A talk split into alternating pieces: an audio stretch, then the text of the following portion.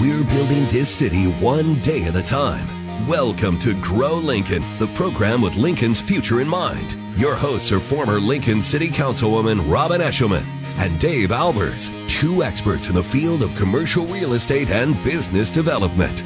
Now, it's time to grow Lincoln on the voice of Lincoln, 1499.3 KLIN.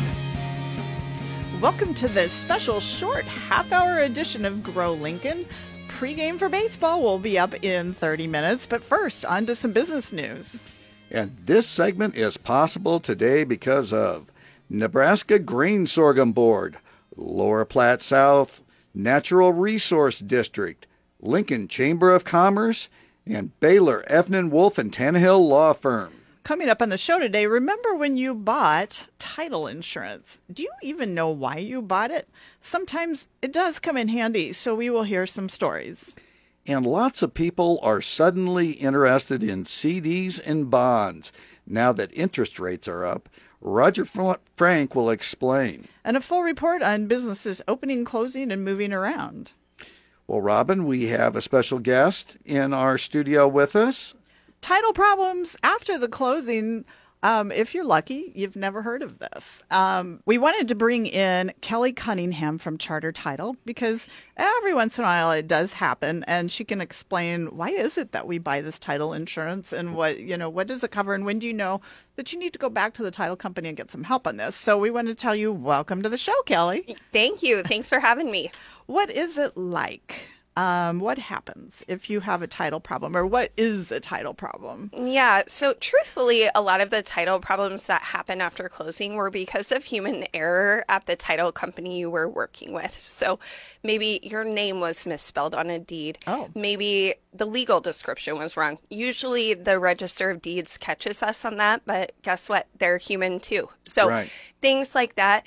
If you discover something like that, go back to the title company you were working with and they'll fix it for you. They have a vested interest in making sure everything is correct.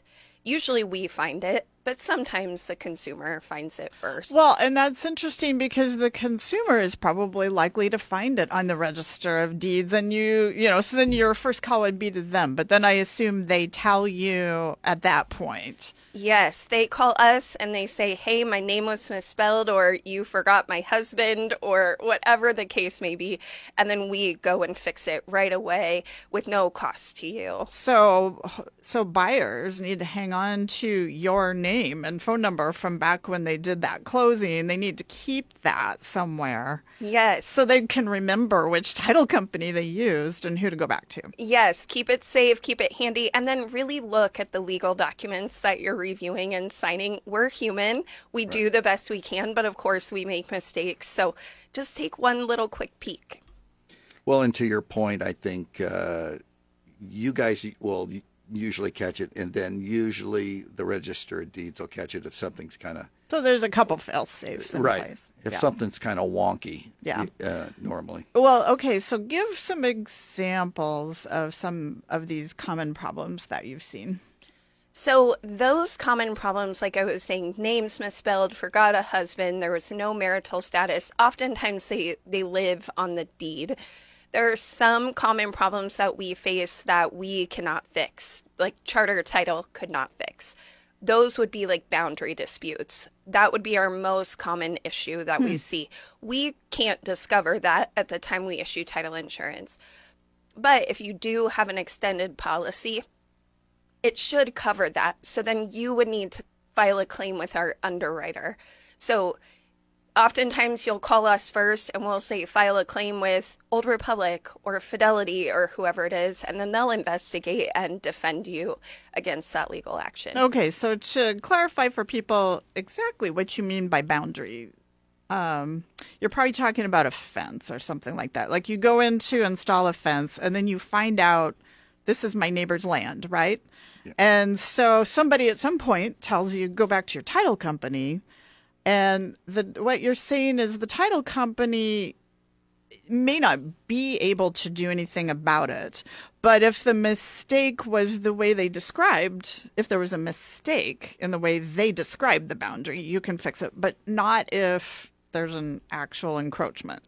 Right. So the differentiation here is you wouldn't work with Charter Title to resolve that issue for you.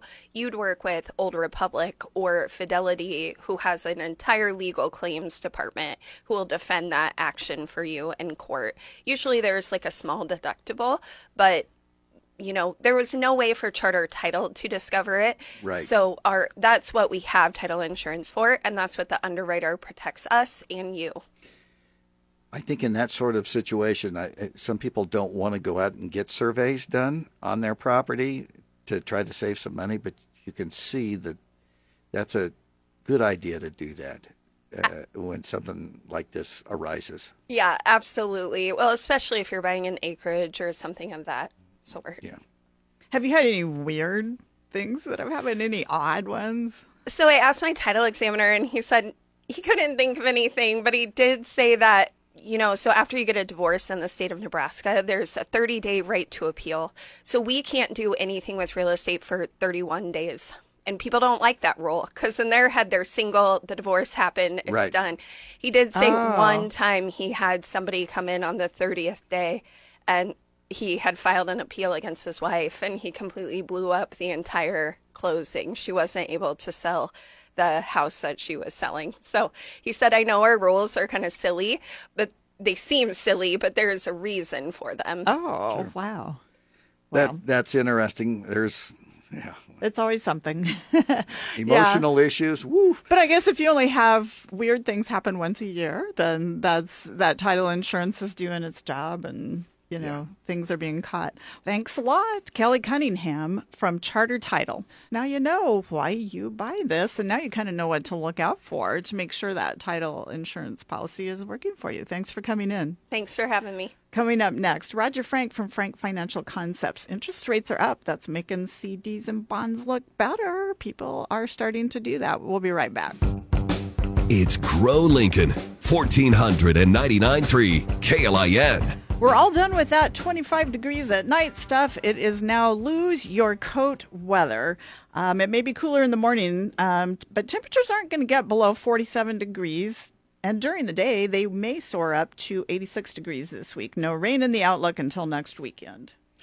This segment is possible today because of ServiceMaster Professional Building Maintenance, University of Nebraska Lincoln College of Business, Realtors Association of Lincoln, Sartor Hamann Jewelers, and Lincoln Electric System.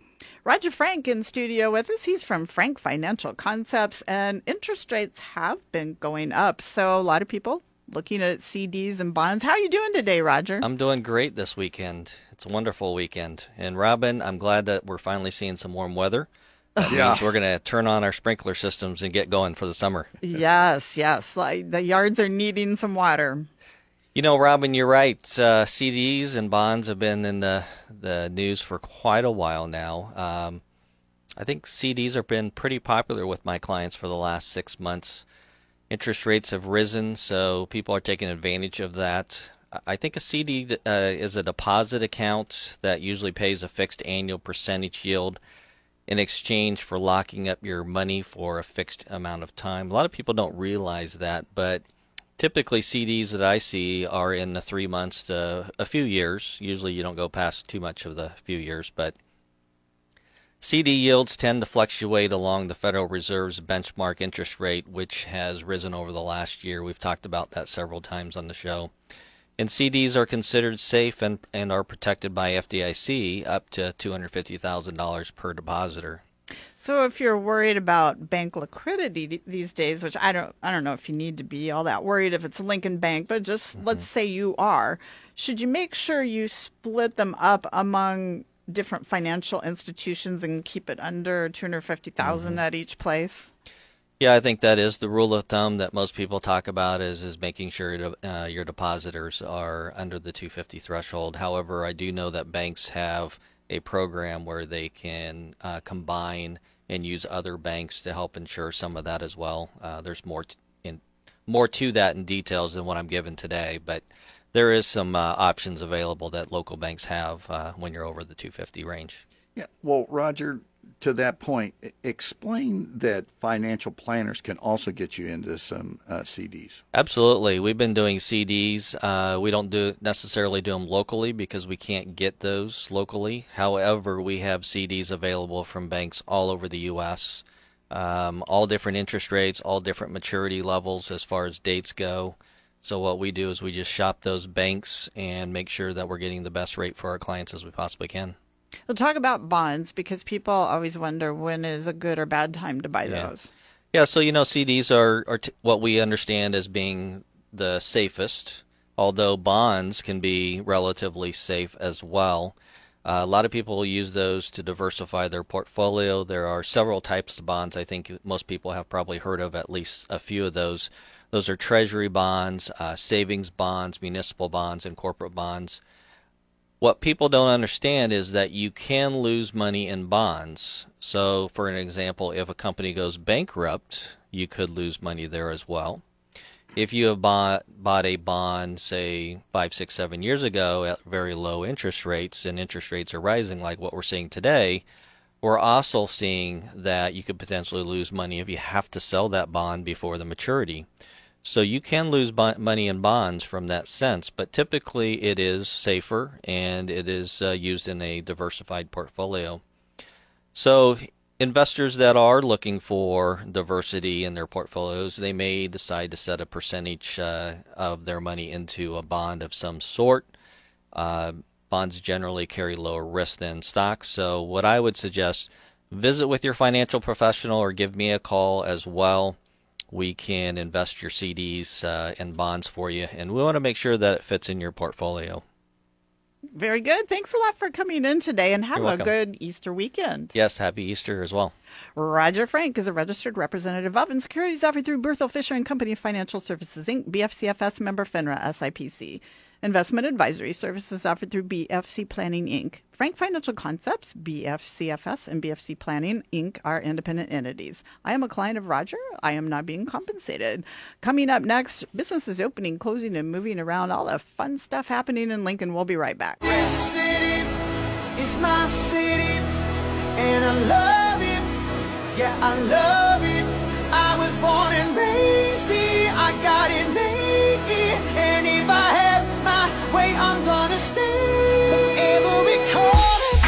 Grow Lincoln, 1499.3 KLIN.